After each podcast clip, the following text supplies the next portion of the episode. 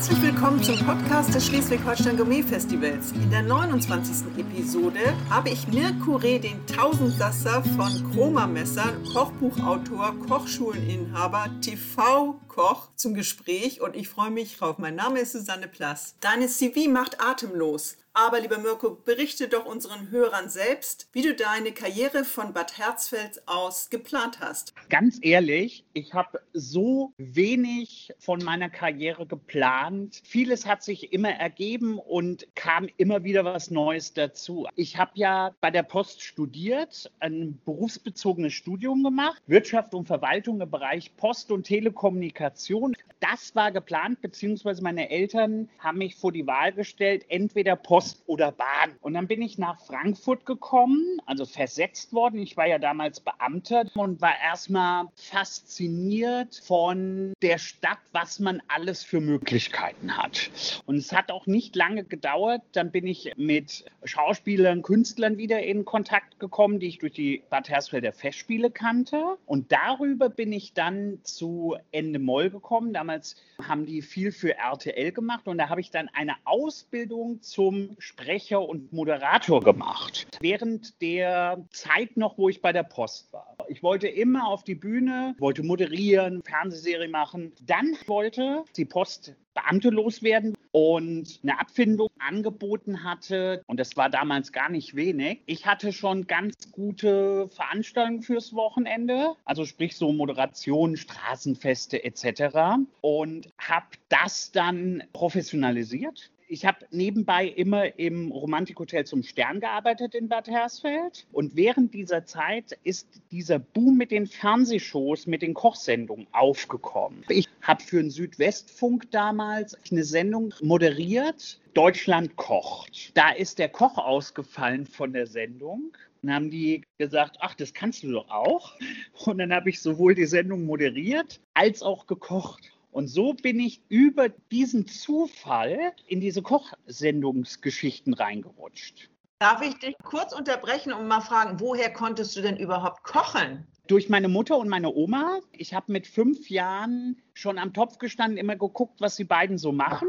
Und mit sieben Jahren konnte ich so rund 40 Rezepte auswendig. Mit neun Jahren habe ich mein erstes Menü gekocht. So bin ich dann auch in die Küche reingekommen, weil mein Chef, da hat auch jemand in der Küche gefehlt und sagte dann, ach komm, Bub, das kannst du auch. So bin ich nicht nur im Service, sondern auch in der Küche gelandet. Ich habe sogar ein halbes Jahr die Küche geleitet. Da war ich 18. Wie ging es denn beim Fernsehen weiter? Fernsehshows, Kochsendung, Kochduell. Und mit dem Kochduell kam dann auch ganz, ganz schnell das Thema Kochkurse. Das war 96, 97. Und habe dann in Küchenstudios und bei Porzellan und Einzelhändlern Kochkurse gemacht. Habe mein Auto vollgeballert mit äh, Küchenzeug und tralala und bin dann quer durch Deutschland gefahren, habe über 100 Kochkurse gemacht, jeden Tag woanders. Das wurde mir dann zu viel. 97, 98, 99 habe ich das gemacht. War dann kurz in Amerika, mir in Anführungszeichen eine Auszeit genommen, habe dann in verschiedenen Häusern gearbeitet, in Leville, in New York, in San Francisco, Tai King hieß es. Hast und du da als Koch gearbeitet? In New York als zweiter Mann und in San Francisco als Küchenchef. Thai-Küche hatte ich keine Ahnung vorher. Die Leute haben es gegessen, es hat geschmeckt. Dann Kochkurse bis 99, tingelnd. Dann habe ich das wieder 2001, 2002, 2003 gemacht. Und dann wurde es mir zu viel. Dann habe ich gesagt, so, jetzt brauchst du eine Location und habe mit einem 80 Quadratmeter Lädchen angefangen und habe meine erste Kochschule seit 2001. Wo hattest du die Kochschule dann? In Frankfurt am gleichen Standort, wo ich heute bin. Wir haben Step by Step jetzt in den letzten 18 Jahren die Räumlichkeiten so umgebaut, dass es mittlerweile über 250 Quadratmeter sind. Da könntest du letztendlich drin veranstalten. So groß ist die Fläche zum Kochen und zum Essen. Ich war die erste Kochschule in Frankfurt die außerhalb von einem Restaurant gekocht hat. Und dadurch wurde ich natürlich dann auch sehr schnell überrannt und das ist dann extrem gewachsen. 2003 habe ich eine neue Sendung gemacht für RTL, Mirkores Kochmobil. Das habe ich 72 Folgen lang gemacht. Da bin ich auch durch die Gegend getingelt, habe mit den Leuten gekocht, was sie noch nie gekocht haben und sich nicht getraut haben und schon immer mal kochen wollten. So hieß das. Das habe ich viele Jahre gemacht, habe zwischendurch andere Sendungen gemacht für ein SWR, für ein HR, für die ARD, fürs ZDF. Also ich bin durch alle Kochsendungen, ob das nun Kochduell, Kocharena, Küchenschlacht, ARD Buffet war.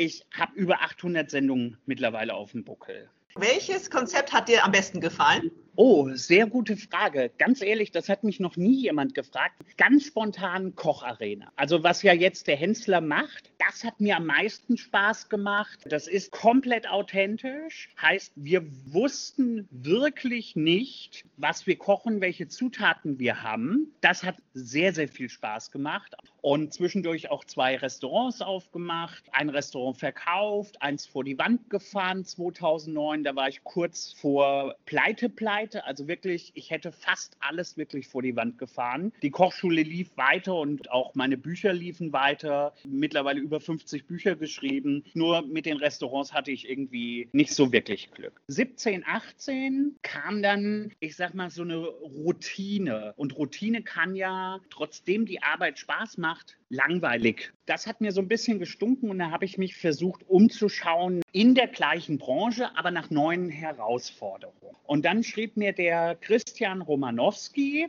von Chroma Messer, Mirko, danke, dass du meine Messer wieder in der Sendung benutzt hast. Ich weiß das sehr zu schätzen und dass du immer treu zu mir warst. Ich habe auch nie ein anderes Messer wie von, von Christian Romanowski verwendet gehabt. Sagte dann, wenn du jemanden weißt, der meinen Laden kaufen will, also Chroma Messer, dann sag mir mal Bescheid. Und ich bin ja auch jemand, der gerne hilft. Irgendwann im September 18 habe ich dann morgens zu meiner Sekretärin gesagt, ich weiß nicht, wie ich dem Christian helfen soll. Hast du noch eine Idee? Und da sagte meine Sekretärin, dann mach du das doch. Ich habe dann den Christian geschrieben, was hältst du denn davon, wenn ich das mache? Dann kam, ja, habe dann mir den Laden angeguckt im Oktober. Also wir waren uns ziemlich schnell einig. 17. Januar 19 habe ich dann den Laden komplett übernommen. Das war halt eine verrückte Nummer. Mit wie vielen Messerserien bist du gestartet und was ist in den letzten zwei, drei Jahren dazugekommen?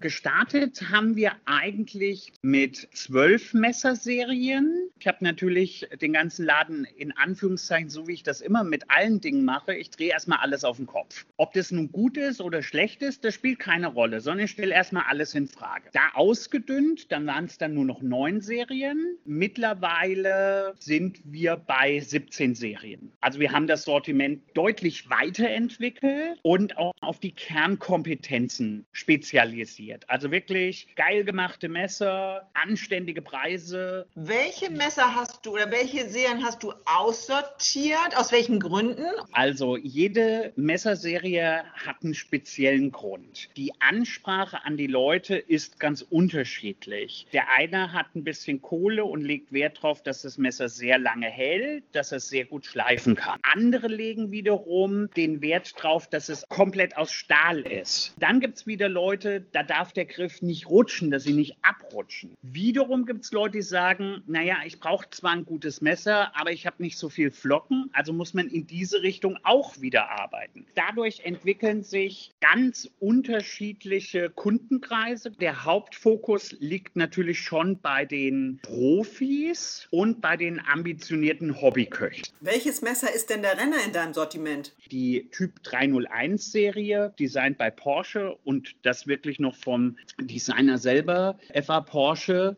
Das ist natürlich auch ein Renner, weil das eine extreme andere Optik hat mit diesen nach hinten flach und komplett aus Edelstahl. Die Serie ist halt auch riesig. Alleine in dieser Serie haben wir fast 100 Produkte. Und nächstes Jahr 20-jähriges Jubiläum. Typ 301 bei FA Porsche. Das Messer haben wir ja auch beim Schleswig-Holstein Gummifestival ja. Das ist wirklich wunderschön. Welchen Anspruch hast du mit Chroma Messer? Das war auch damals damals die Frage, was will ich mit der Firma machen? Was will ich daraus machen? Ich beliefere nur noch rund 400 Händler, heißt, wir haben den Fokus drauf gelegt, Top-Messer, Top-Beratung, Top-Ergebnis im Sinne von, dass wir extrem wenig Reklamationen haben. Wir verkaufen circa 60.000 Messer im Jahr und wir haben rund 100 Reklamationen im Jahr. Das spricht schon A für die Qualität, B, dass wir auch Kunden haben, die sehr gut mit den Produkten umgehen. Viele Reklamationen sind vollkommen Banane, weil dann sieht man auch schnell, was die Leute mit den Messern gemacht haben. Wir können das ziemlich zügig analysieren. Wir haben hier ein Mikroskop. Von der Fabrik haben wir Infos bekommen, wie wir schnell erkennen können, ob das Messer richtig benutzt worden ist. Ja, was heißt denn richtig, was heißt falsch? Wann erkenne ich ein gutes Küchenmesser zum Beispiel?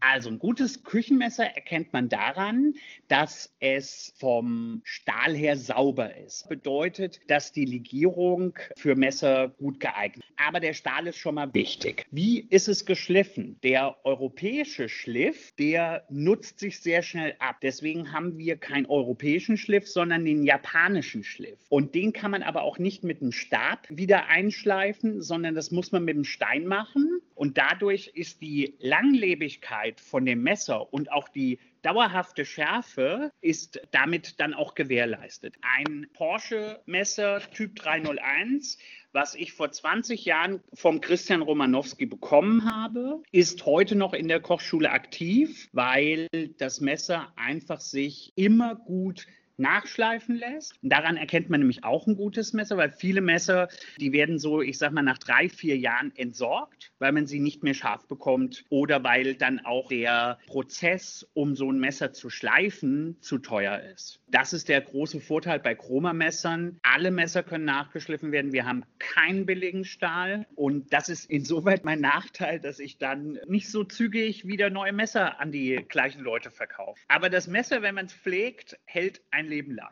Was ist denn, wenn ein Messer nicht mehr nachzuschleifen ist? Was passiert damit? Recyceln ist schwierig, aber wir haben hier in Wildau genau gegenüber ein Metallverwerter und dann findet das Messer wieder in den Kreislauf. Also es wird kein Messer weggeschmissen, aber wir probieren natürlich das Messer noch nachzuschärfen. Bei manchen Messern, da ist der Stahl so brüchig und die Leute hauen ja auch alles immer in die Spülmaschine. Das ist ja das zweite Problem. Diese Salze aus der Spülmaschine, die zerfressen halt die Struktur vom Stahl. Das heißt, was sollte kein Messer erleben? Die Spülmaschine und was noch nicht?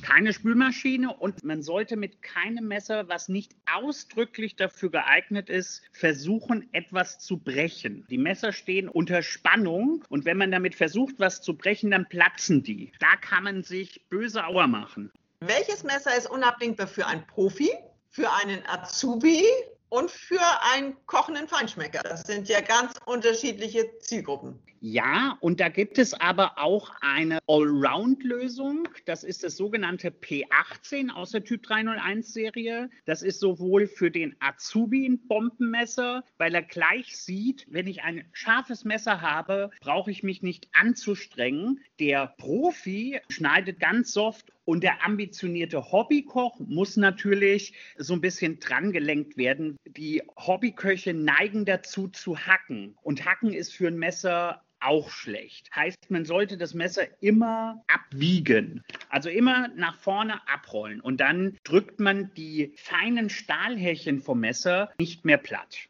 Interessante Einblicke. Die Chroma-Kochmesser sind beliebtes Geschenk für die Top-Gastköchinnen und Gastköche beim Schleswig-Holstein Gourmet-Festival.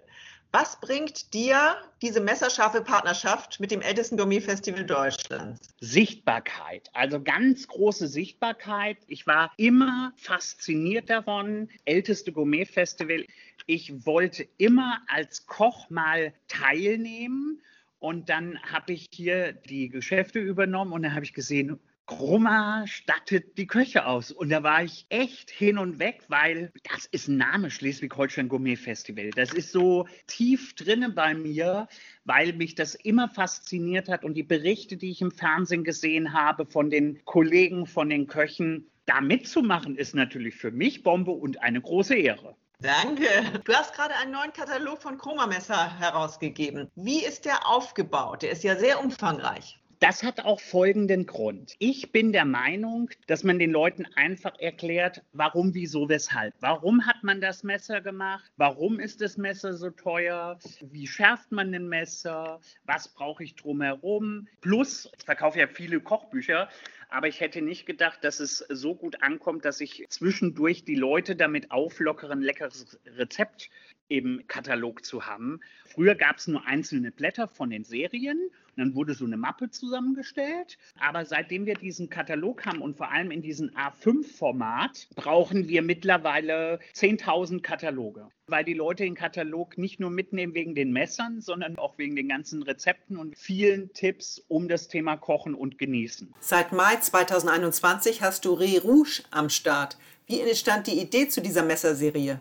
Ré Rouge ist entstanden, weil mich mehrere Kunden gefragt haben, ob ich nicht eine Messerserie machen kann mit einem bunten Griff. Und dann habe ich mit Christian Romanowski, der mich ja immer noch berät, stellte er vor ein Messer mit einem roten Griff. Christian ist dann auf den Namen gekommen, Ré Rouge. Das Messer, das ist ein deutscher Stahl von ThyssenKrupp beziehungsweise von den Nachfolgern von ThyssenKrupp, hochwertigster Qualitätsstahl, der eigentlich verdammt teuer ist. Aber auch da macht es dann wieder die Menge. Der Griff hat so eine ganz besondere Haptik. Das fühlt sich so ein bisschen an wie Silikon. Es ist eine Metallic-Optik vom Griff. Der ist A sehr stabil und B man rutscht nicht, auch wenn man nasse Hände hat. Das teuerste Messer, das ist ein großes Kochmesser, kostet nur 69 Euro. Und wir haben kein Plastik mehr bei dieser Serie. Alles in Pappe und Karton. Du hast aber auch noch an den Start gebracht den Gewürzguru. Gibt es nicht schon genug Gewürze? Äh, wie kamst du darauf? Ich habe früher in der Kochschule auch eine eigene Gewürzserie gehabt. Aber ich konnte mich da nicht immer so richtig drum kümmern. Von daher war das verkümmert. Ich bin ein großer Fan von Kräutern und Gewürzen, habe auch dazu ein Buch im letzten Jahr geschrieben. Ganz viele Kunden von der Kochschule haben gesagt, ja, warum machst du nicht wieder deine Gewürze? Jetzt war es so, dass ich gesagt habe, okay, ich habe die Struktur von Chroma, warum soll ich die nicht nutzen für meine Gewürze. Hab dann Namen gesucht. Ein Kunde nach einem Gin-Tasting bei mir in der Kochschule hat zu mir gesagt, du bist mir schon ein schöner Gin-Guru, weil er damit ausdrücken wollte, dass ich auch in dieser Sache sehr belesen bin. Von der ganzen Welt bringe ich mir für die Kochschule immer Gin mit. Irgendwann bin ich drauf gekommen, ach, warum nicht auch Gewürzguru oder Spice Guru für den ausländischen Markt? Die Firma gab es ja schon. Das war eine Berliner Firma, äh, die aber damit nicht viel gemacht haben. Und dann habe ich im November 20 Gewürzguru gekauft. Das Lustige ist, es hat alles immer eine Geschichte. Ich amüsiere und freue mich immer, wie die Dinge entstanden sind. Dadurch entsteht auch ein ganz anderes Herzblut. Und da komme ich wieder auf meine Erfahrung in der Kochschule hin. Die Leute lernen bei mir tolle Gewürzmischungen, tolle Rezepte und kamen dann zu mir und sagen, jetzt muss ich ja so eine ganze Dose kaufen. So bin ich drauf gekommen, dass wir die Einheiten deutlich verkleinern. Bei mir gibt es nur 30 Gramm Tütchen und bei den Salzen 50 Gramm. Übrigens, das Papier ist komplett recycelt und kann auch wieder recycelt werden. Heißt auch da wieder der Umweltgedanke. Es ist lichtgeschützt in einer schwarzen Papiertüte. 30 Gramm heißt, du kannst es ein, zweimal benutzen und dann ist es auch aufgebraucht. Alle Gewürzmischungen sind von mir entwickelt und gemischt. Neben allen diesen Innovationen und Jobs schreibst du auch noch Kochbücher. Was war denn dein letztes schriftliches Werk? Kräuter und Gewürze. Wir haben im letzten Jahr eine Zugabeaktion bei Chroma gemacht, Lieblingsrezepte von mir. Das fand dann so reißenden Absatz, dass wir es dann ganz traditionell veröffentlicht haben. Du hast so viel um die Ohren, aber trotzdem engagierst du dich auch noch in sozialen Projekten. Welche? Für krebskranke, leukämiekranke Kinder durch die Tour der Hoffnung fahre ich Fahrrad, sammle dadurch Spenden, mache aber auch andere Aktionen dafür. Dann gibt es Vita e.V. Vita e.V. ist eine Geschichte, wo Assistenzhunde ausgebildet werden, die dann behinderten Menschen oder mit Einschränkung, denen dann durch den Hund geholfen wird, weil der denen die Socken anzieht, die Türen aufmacht. Da bin ich engagiert. Dann habe ich ein sehr schönes, sehr emotionales Projekt, wo ich mit Krebspatienten koche, die gerade in einer Krebstherapie sind und durch die vielen Medikamente der Geschmack auch deutlich verändert. Da nehme ich die Leute mit durch mein gewachsenes Wissen und führe die wieder an Geschmack ran. Geht noch weiter. Dann mache ich ein Projekt, das heißt Street Angels. Geht da um Leute, die auf der Straße leben in Frankfurt obwohl in Deutschland keiner auf der Straße leben muss, koche ich für die und bin da so alle zwei, drei Monate auf der Gas und gebe dann für 400 Leute, äh, also erst koche ich es und dann gebe ich es aus. Ah, DSAI mache ich auch noch, da bin ich auch Schirmherr. Da bin ich dazu gekommen durch André Sarasani, ein guter Freund von mir, für den ich um die Weihnachtszeit immer die Dinnershow gestalte in Dresden und Michaela Schaffrath, Schauspielerin. Die beiden haben mich gefragt, ob ich DSAI unterstützen möchte möchte, für Immunschwächen, Defekte. Und da veranstalte ich Kochkurse mit sowohl den Patienten als auch mit den Angehörigen. Wie kommt ein Mirko Reh zur Ruhe? Gar nicht. Mein Problem ist Erwachsenen ADHS. Ich bin als Kind schon Zappel-Philipp gewesen und habe die Schnauze nicht halten können. Ich war schon immer mehr als quicklebendig. Ich muss immer irgendwas machen. Länger wie zwei, drei Stunden auf dem Sofa geht gar nicht. Oder am Strand den ganzen Tag liegen, wie das ganz viele machen. Nein, ich muss immer Action haben. Bei mir gibt es auch keinen Strandurlaub. Bei mir gibt es nur Städtetrips oder Ländertrips, wo ich dann auch wirklich die ganze Zeit unterwegs bin. Und ich bereite gerade im Moment zwei Bücher über die Karibik vor. Wir haben den Dreh fünf Inseln, zehn Tage. Aber ich freue mich wie ein kleines Kind drauf. Ich liebe es, wenn man mich herausfordert. Das ist für mich mein Lebenselixier. Was für ein Leben auf der Überholspur. Lieber Mirko, ich wünsche dir einen langen Atem und viel Erfolg mit deinen Projekten.